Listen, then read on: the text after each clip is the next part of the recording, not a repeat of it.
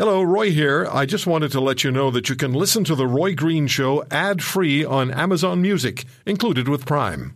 At Evernorth Health Services, we believe costs shouldn't get in the way of life changing care, and we're doing everything in our power to make it possible. Behavioral health solutions that also keep your projections at their best? It's possible. Pharmacy benefits that benefit your bottom line? It's possible. Complex specialty care that cares about your ROI? It's possible because we're already doing it.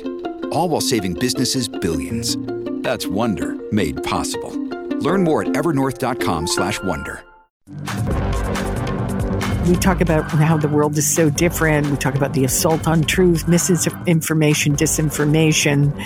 And then we look at how the media interprets it. It was just so shocking for so many people to read those tests text that came out of Fox News that showed that some of the hosts did not believe what the president was saying about the election being overturned, but they, they wanted to do it anyway. It was about keeping that audience. We're seeing more of it. Uh, attention's turned on CNN as well.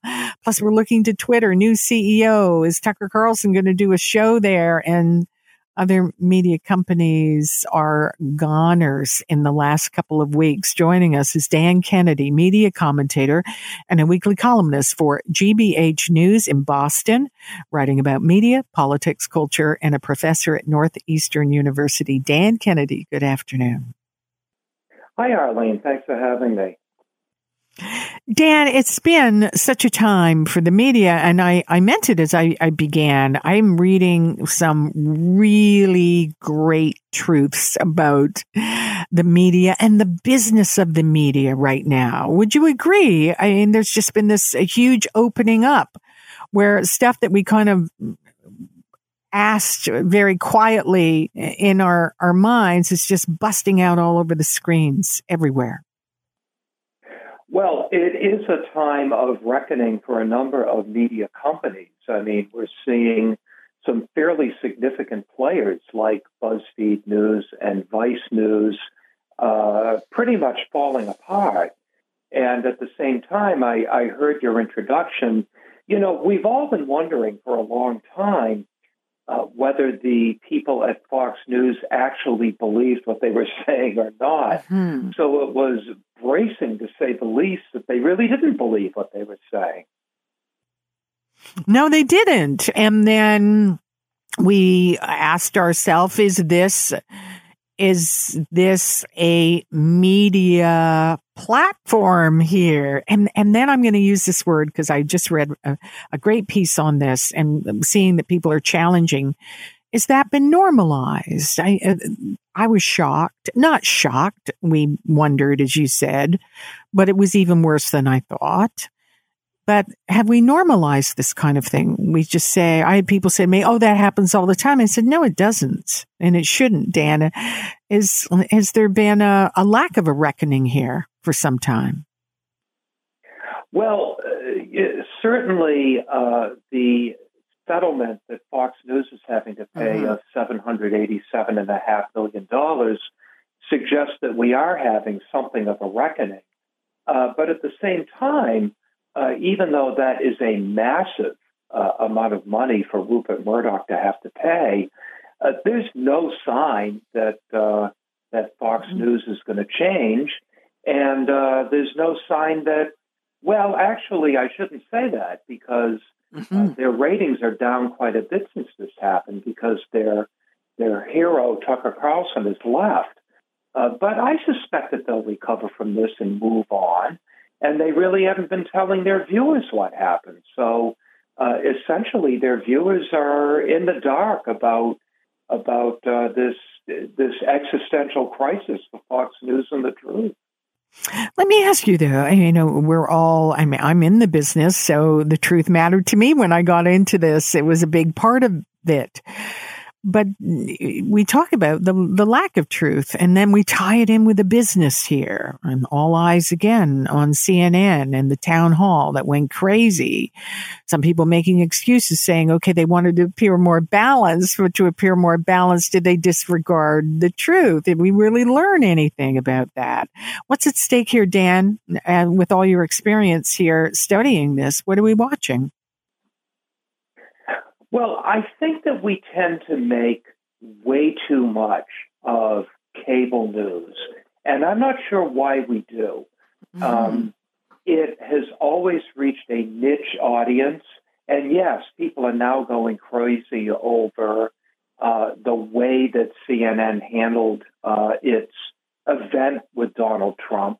Uh, but the fact is, every day, far more people are uh, watching the three network nightly newscasts, uh, reading mainstream media outlets like the New York Times and the Washington Post, and uh, listening to NPR.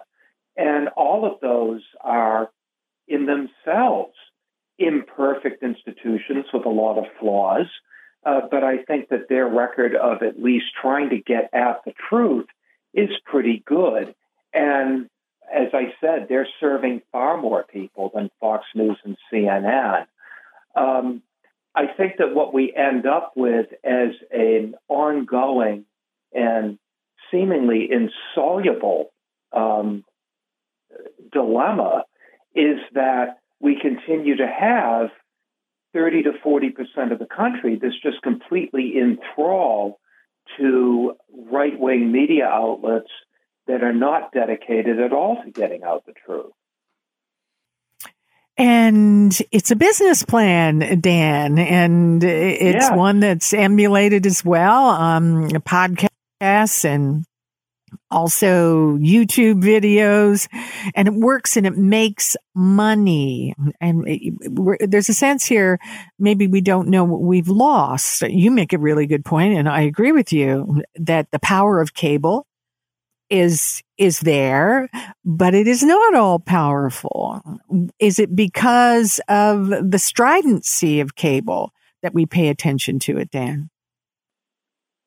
You know, somebody much smarter than I am once said that the reason that we tend to exaggerate the power of cable news is that if you go into virtually any congressional office in Washington, um, any lobbyist or think tank office in Washington, it's on. It's just on mm-hmm. all the time. And as a result, people really tend to connect with that. Now, you said something very important a moment ago, and it's something that completely flies below the radar of just about all of us, including me. And that is uh, what's taking place on YouTube because there were a number of independent entrepreneurial media commentators on YouTube who are dealing in all kinds of falsehoods that go way beyond anything you're going to see uh, on cable news or in the mainstream media or anything like that. And that's also true with a number of podcasts. Um, people look at you know, when people think of right wing podcasts, they think of Joe Rogan, who I should say mm-hmm. isn't a doctrinaire right winger by any means, but he's got these tens of millions of listeners. But you've got all these niche um, outlets as well that people are really tuning into. You know, people think, I'll give you another example. Mm-hmm. People think that Alex Jones has gone away. Um, even before his current legal problems, his current self inflicted legal problems, uh, he had been deplatformed just about everywhere. Well, you know, you can't be deplatformed from the internet. And his InfoWars website continues to draw a lot of traffic on a regular basis. And people are consuming that as well but we've kind of stopped talking about him as being a force because he's you can't get to him through uh, any of the regular platforms. But he doesn't need those, and nobody needs those in order to have a fairly large audience anymore. And so that's one of the problems that we're having.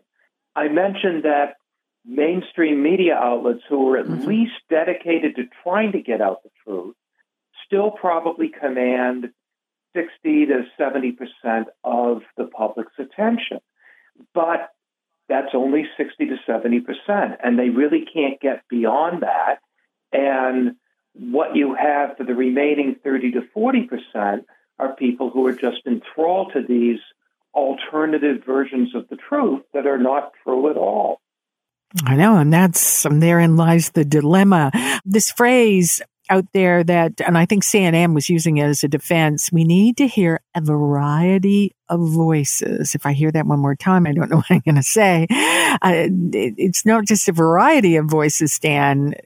Are we not responsible for the truth. It certainly is a law here in Canada when we're speaking, especially on the air, the CRTC. You, you're responsible for what you say and also for what your guest says as well. Have we just thrown what people say and using that as a fake defense, saying this uh, variety of voices? Well, CNN in particular has been defending itself since its uh, event with Donald Trump last week by saying, well, he's the leading candidate for the Republican nomination for president. We have to hear what he has to say. But the format was a totally unnecessary um, mm-hmm. and negative, uh, I should say, outrage against the viewers. Because, uh, first of all, uh, if they had, they do have to cover him as a serious contender for the Republican nomination. But they could have featured him as part of a panel of Republican candidates. There were several already. Instead, they decided to give him the stage alone. Um, they could have interviewed him alone in a room, uh, which would have taken away a lot of his natural advantages. Mm-hmm. Instead, they put him in front of a crowd of uh, what sounded like howling Trump supporters who cheered mm-hmm. everything he said, no matter how outrageous it was. Now, there's been some reporting that suggests that uh, people in the audience were not universally pro Trump, but they were asked ahead of time, oh, cheering is okay, but we don't want to hear any booing. So it completely stacked the deck in a way that really did a terrible disservice to the public. Because if there's one thing we know from the Donald Trump years, no matter what kind of platform you give him, if you give him a platform, it's going to work to his advantage. No matter how much he lies, no matter how much his lies are called out.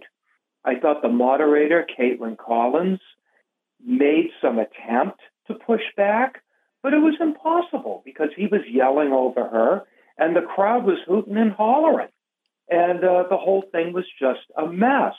Now, you asked me that question in kind of a broader sense, and I'm giving you mm-hmm. a narrow answer. But I yeah. think that that narrow answer says something about uh, the larger phenomenon that we're dealing with. What do you say, Dan? Where's the media going here? I mean, because it was a big departure for CNN, and it was an an accident. It was it was part perhaps of a plan. I'm reading another story that one of the media uh, reporters there was hauled in by management and said he was too emotional as coverage because he was criticizing it. And we used to wear it like yeah, a, a, badge of honor doing, you know, covering yourself and trying to be honest. And, and now is there oppression, may I say, Dan? Uh, a bit emphatic, but it, it does the job in the media to tell the truth. Well, I don't know. I mean, CNN to get back to CNN in particular, uh, they have been under new ownership for the last year mm-hmm. plus. Uh, they've had a new head of CNN, Chris Licht, who replaced Jeff uh, Zucker. And, you know, let's be honest, uh, the Jeff Zucker era was really ugly in its own way. I mean, we had three hours of anti Trump talk shows in prime time every night. Uh, this is supposed to be, you know, the cable news network. And all we were getting was a steady stream of opinion. And uh, it was opinion that people who didn't like Donald Trump uh, enjoyed watching. But I don't think that was serving journalism especially well. And I don't think ultimately it was true. It was uh, serving the truth particularly well. But is is is, is there always are there always two sides to it though, Dan? It was quite a combustible time he was president. There was a, a lot of political things that were happening there. Is there, I mean, and you've just kind of said what I'm wondering.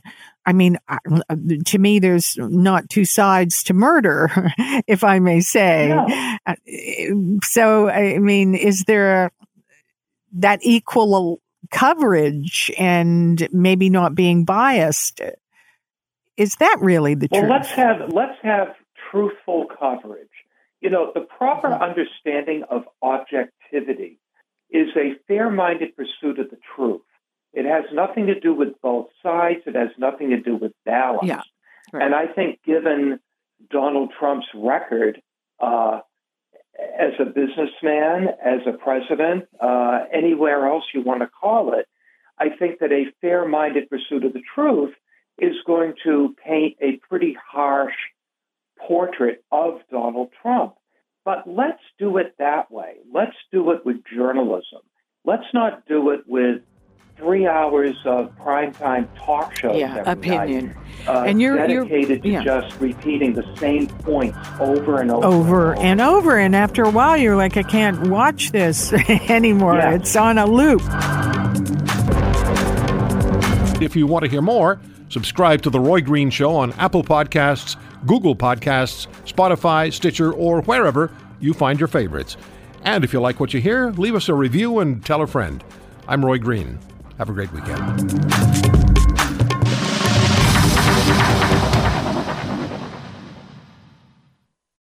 Canada may be known for its landscapes and friendly people, but beneath the surface lies a darker side of crime, history, and the paranormal. Since 2017, the award winning Dark Poutine podcast has explored the shadowy corners of the Great White North and beyond, delivering chilling tales from a uniquely Canadian perspective. Hosted by Mike Brown and Matthew Stockton with over 300 episodes and fresh releases every Monday, Dark Poutine is your weekly ticket to the creepier side of Canada. Listen to Dark Poutine on Apple, Spotify, Amazon Music, or wherever you get your podcasts.